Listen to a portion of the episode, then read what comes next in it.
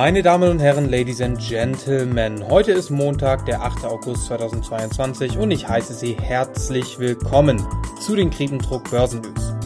Die Kriebendruck Börsen News bringen Ihnen börsentäglich um 18 Uhr die wichtigsten Börsen News des Tages. Das heutige Thema des Tages ist der Inflation Reduction Act in den USA.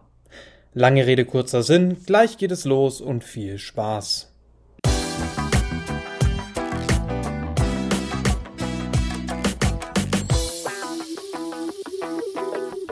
So, der DAX konnte heute an Punkten zulegen. Zum Zeitpunkt dieser Aufnahme liegt der DAX mit 1,07% im Plus bei 13.718 Punkten.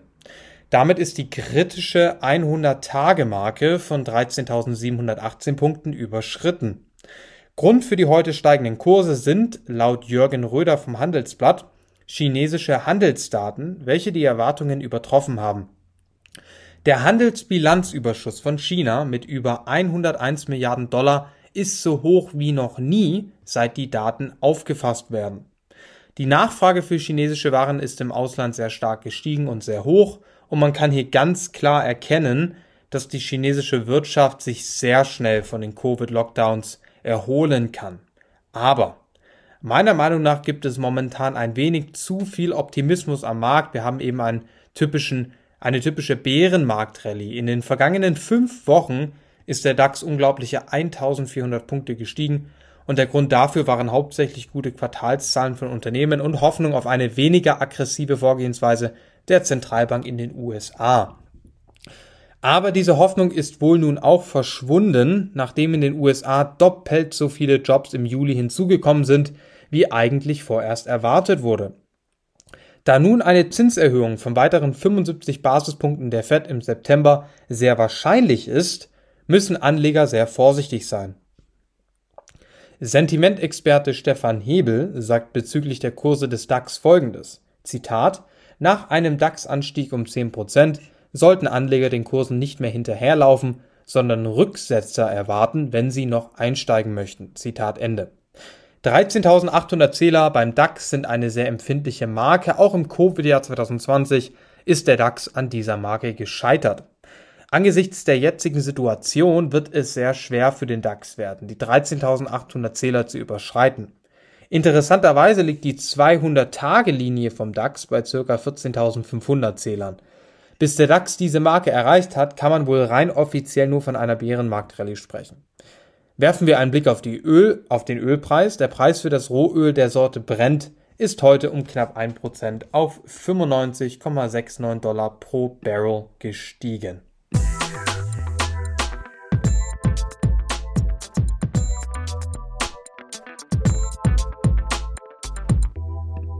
Kommen wir nun zur Wall Street. Dort fängt der Tag heute relativ optimistisch an. Man muss aber beachten, dass zum Zeitpunkt dieser Aufnahme der heutige Handelstag an der Wall Street natürlich noch sehr jung ist.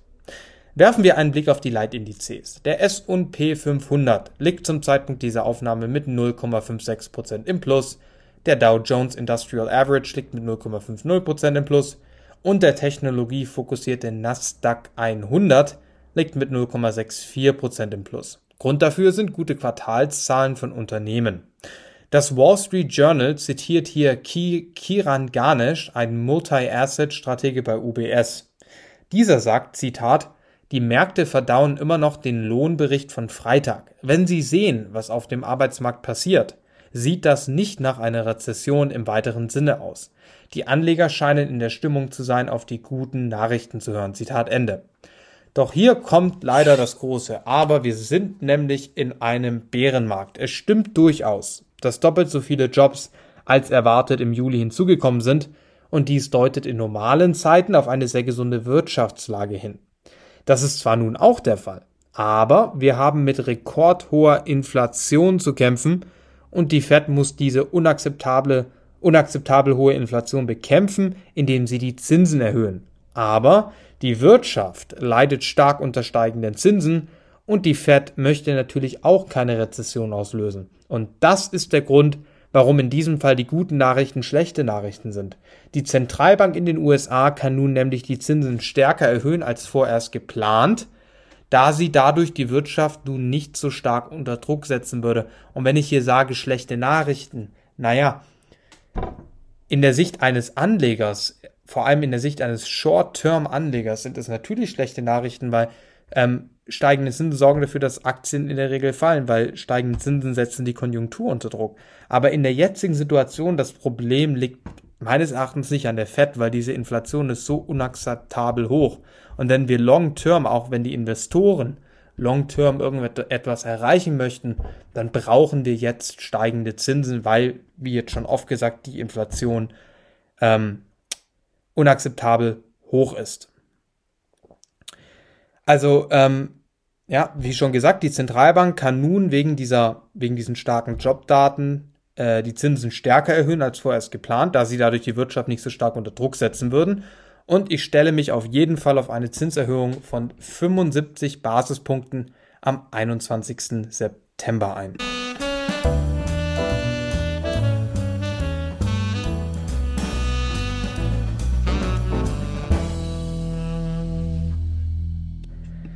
Kommen wir thematisch nun zu Asien. Dort haben nämlich gemischte Handelsdaten die Anleger, also Handelsdaten aus China, die Anleger ein wenig verunsichert. Laut dem Handelsblatt sind die Exporte von China im Juli unerwartet um 18 Prozent gestiegen. Die Importe sind mit einem Anstieg von 2,3 Prozent hinter den Erwartungen geblieben. Das heißt, wir haben hier eben eine Rekordhandelsbilanz in China. Am Mittwoch werden die US-Verbraucherpreise vom Juli veröffentlicht. Laut dem Handelsblatt rechnen Experten mit einem leichten Rückgang des Gesamtwachstums, aber mit einer weiteren Beschleunigung der Kerninflation. Die Kerninflation bezieht sich auf die Verbraucherpreise. Der Nikkei-Index liegt zum Zeitpunkt dieser Aufnahme mit 0,26% im Plus, der Topix-Index liegt mit 0,22% im Plus und der Shanghai Composite Index liegt zum Zeitpunkt dieser Aufnahme mit 0,31% im Plus.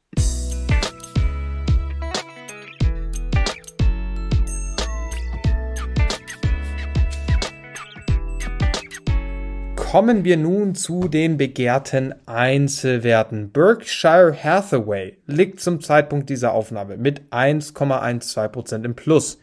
Der Ertrag von Berkshire Hathaway ist gestiegen, aber insgesamt musste Berkshire Verluste melden. Global Blood Therapeutics liegt mit 5,81% im Plus, weil Pfizer angekündigt hat, dass sie die Firma für 5,4 Milliarden Dollar kaufen wird.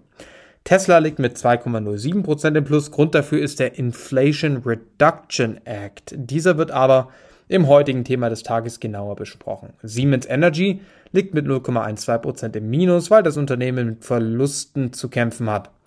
Der Pharmakonzern Valneva liegt mit 1,63% im Plus, weil sie einen Impfstoff gegen Borreliose entwickelt haben.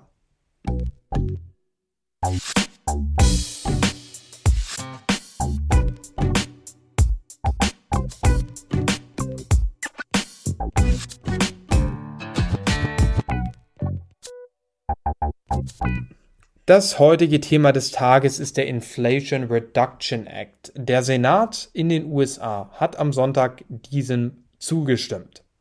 Der Inflation Reduction Act soll den Klimawandel bekämpfen, die Gesundheitskosten senken, die Steuern für einige Milliarden Dollar Unternehmen erhöhen und den Staatsdefizit verkleinern.